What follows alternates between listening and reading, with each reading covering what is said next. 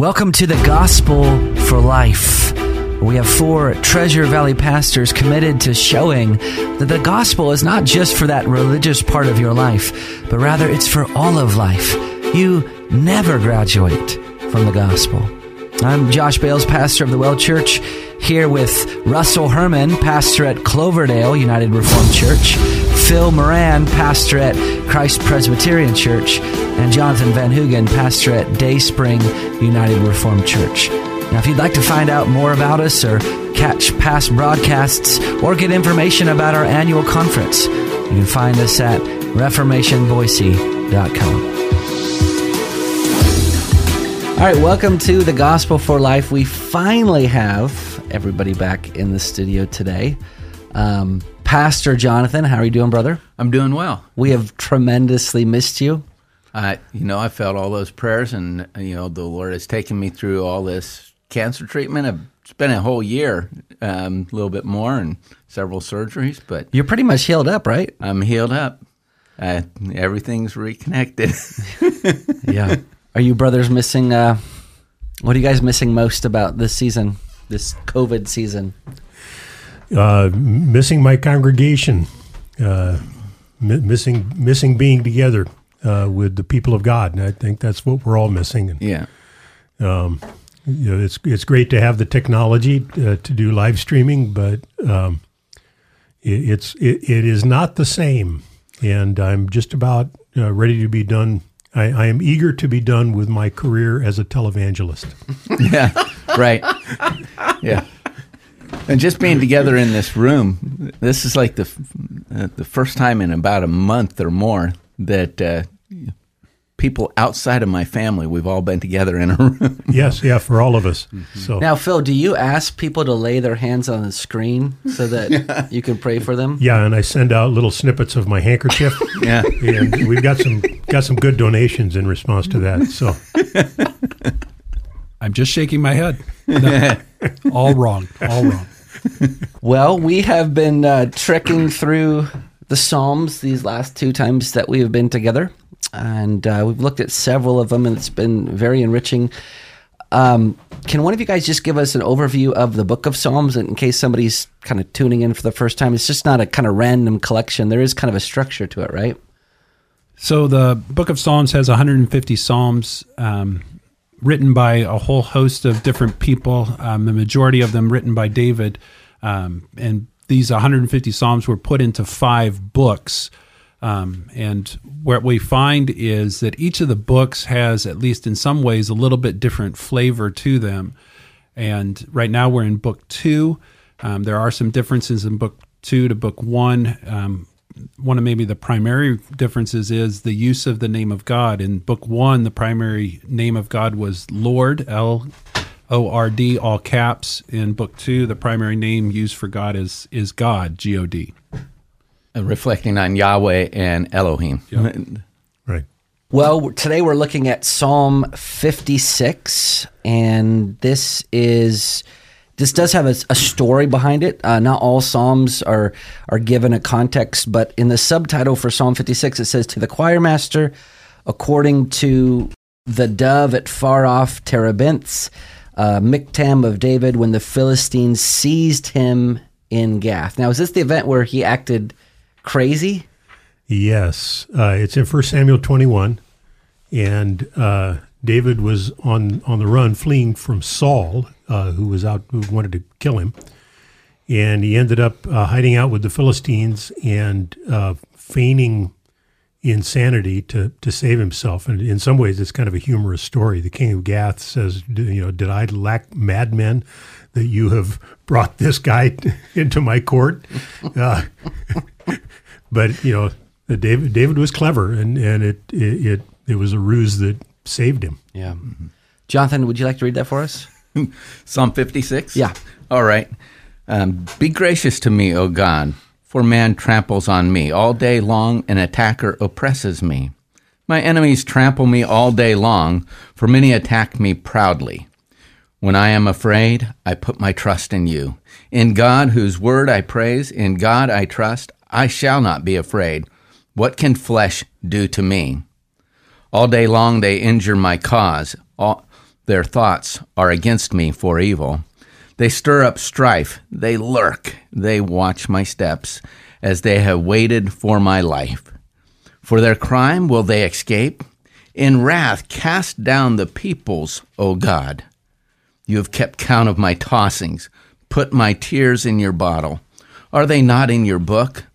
Then my enemies will turn back in the day when I call. This I know that God is for me. In God whose word I praise, in the Lord whose word I praise, in God I trust. I shall not be afraid. What can man do to me? I must perform my vows to you, O God. I will render thank offerings to you, for you have delivered my soul from death, yes, my feet from falling, that I may walk before God in the light of life. Psalm 56. All right, thank you. Well, what are some of the distinctives of this particular psalm?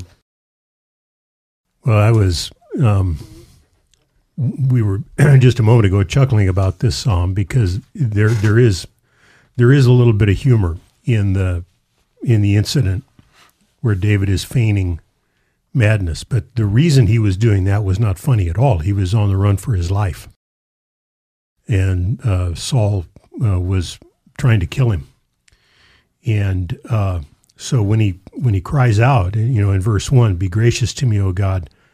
For man tramples on me all day long, an attacker oppresses me. Um, he's he's fearing for his life, and and uh, uh, it's relentless. Um, and and he's something that you know most of us, at least well, I'll speak for myself. I can't identify with somebody wanting to relentlessly kill me, but I can, you know, I think we can all identify with circumstances that just seem to come at us relentlessly, and uh, th- that's that's where David is right now.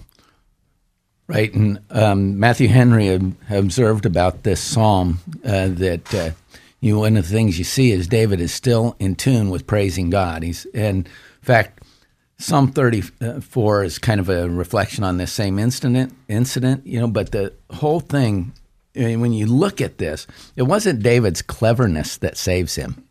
Um, his whole trust is in the Lord. He, I, he, I put my trust in you. Uh, the, you know, it was it was his prayer that really is the effect of his escape mm-hmm. from from Gath. I think you have in this psalm a, a, a, beautiful structure. So David is in this situation where he has a real enemy and there's a real threat upon him. And he talks about that in verses 1 and, and 2. Um, man tramples on me.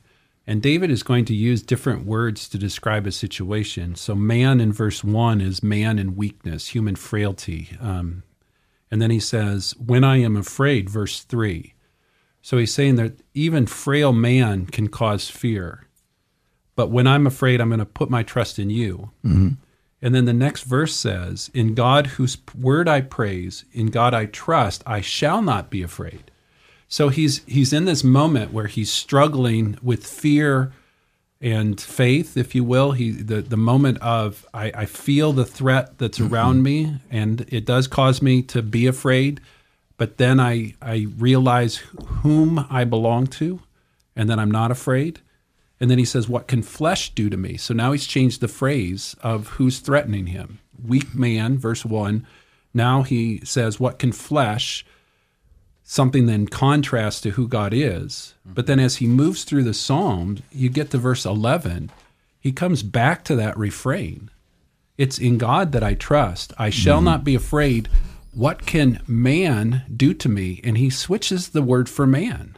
Mm-hmm. This is not man in human frailty anymore. This is just man general. Uh-huh. Um, man, just another human being, being um, Adam, if you will.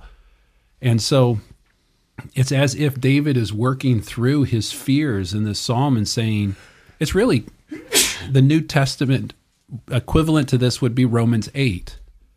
There are all these threats that are against me, but I'm not afraid. Why? Not because I'm foolish, but because I know who's with me. Mm-hmm.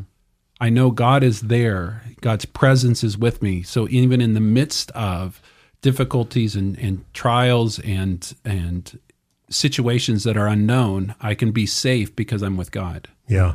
So it's just a it's just like all the Psalms, there's just a beauty to its structure. Yes, and there's there's a great connection to Romans eight, and also it's uh, this psalm is quoted directly in Hebrews thirteen, um, where the, the author of Hebrews says, um, "Keep your life free from the love of money, and be content with what you have, for He has said, I will never leave you nor forsake you." So we can confidently say, The Lord is my helper. I will not fear. What can man do to me? And it's a reminder of our confidence in the Lord and our, uh, uh, that, we, that we need not fear. Yeah. Uh, and we take our fear to the Lord, which is, which is what David does in Psalm 56. Yeah. You know, it's interesting. I mean, if you that ki- it's kind of a rhetorical question. What can man do to me? Well, he can kill you, Oh, yeah, he can do a lot of but things. but that's the worst he can do to you. yes. Um, and that's and that's why th- that question is kind of hanging out there. Uh, nobody can take away your immortal soul. Nobody can break your union with Christ. Right.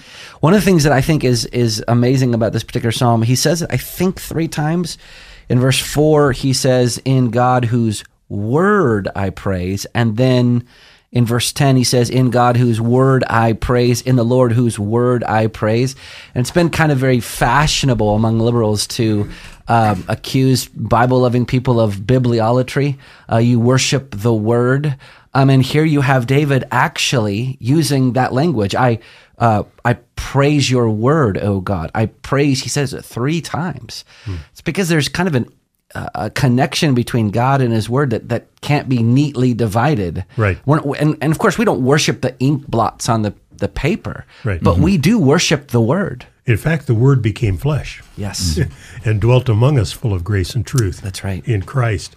And also in the psalm, notice how David, uh, he, he not only takes his lament to the Lord, he, he, but he also cries out to the Lord for justice and takes his this injustice that's being done to him and takes it to the Lord. Verse 7 For their crime will they escape?